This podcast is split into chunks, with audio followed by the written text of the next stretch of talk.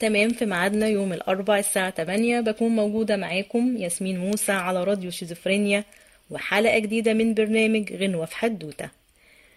والنهاردة إحنا اخترنا أغنية لصوت لا يختلف عليه اتنين. آه، لق- ألقابها كتيرة جدا.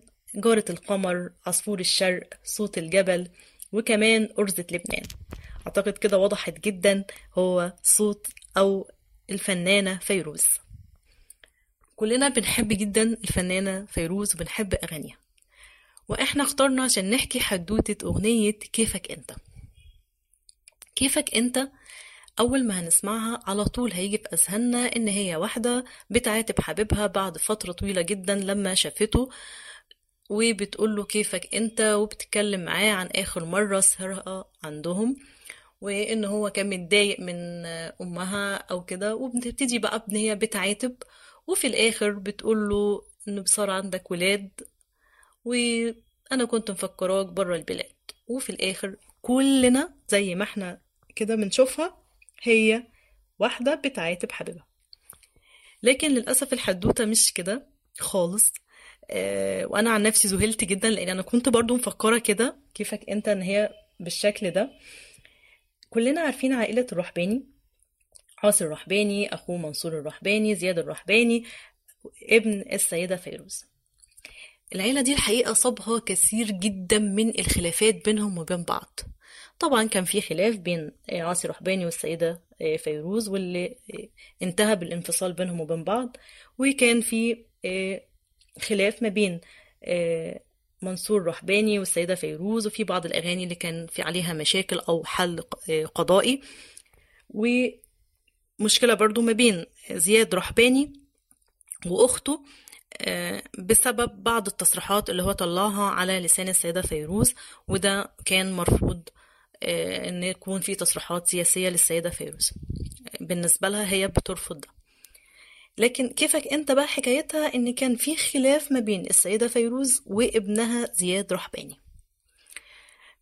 هناك زيكا مش راضية عنها الأم السيدة فيروز فبيحصل بينهم خلاف وبيحصل بينهم آه، مشاكل وتوتر في العلاقة فبياخد آه، زياد آه، خطيبته أو ولاء كرم اللي هي أصبحت زوجته وبيهاجر بره البلد وبيتزوجوا هناك حتى بدون ما يعلم السيدة فيروز عن الفرح أو عن ميعاد الفرح. وبيحصل بينهم قطيعة أو خلاف بيستمر فترة طويلة جدا.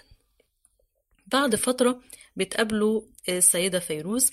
في قال إن هما اتقابلوا بالصدفة جدا في الشارع أو في مكان للتسوق قابلته السيدة فيروز. في قال إن هو وصاحبه كان في لبنان وراح هو وصاحبه لها البيت وبدأ بينهم الحوار اللي هو بتاع الأغنية واللي كان فيه عتاب جدا لابنها آه، بأنه سابها الفترة دي كلها أو ال- الخلاف أو ال- المشكلة دي.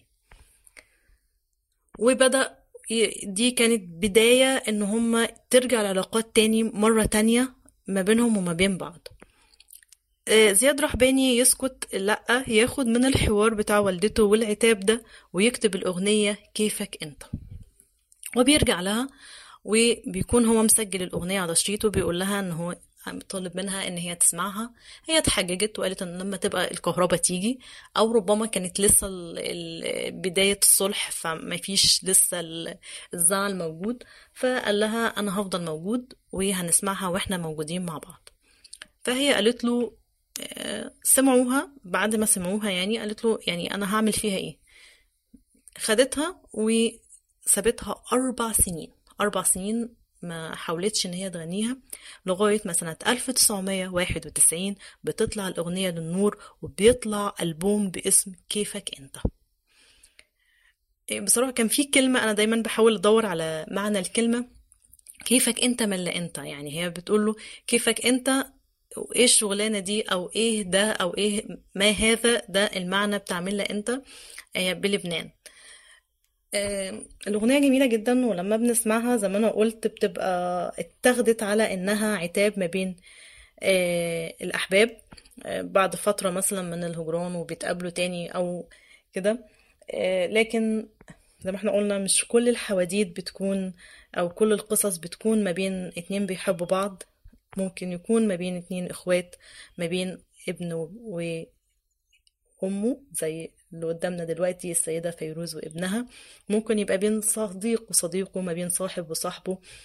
آه، وفي النهاية كل واحد بياخدها حسب الحالة اللي هو بيكون موجود عليها أو اللي هو شايفها. هنا خلصت حلقتنا.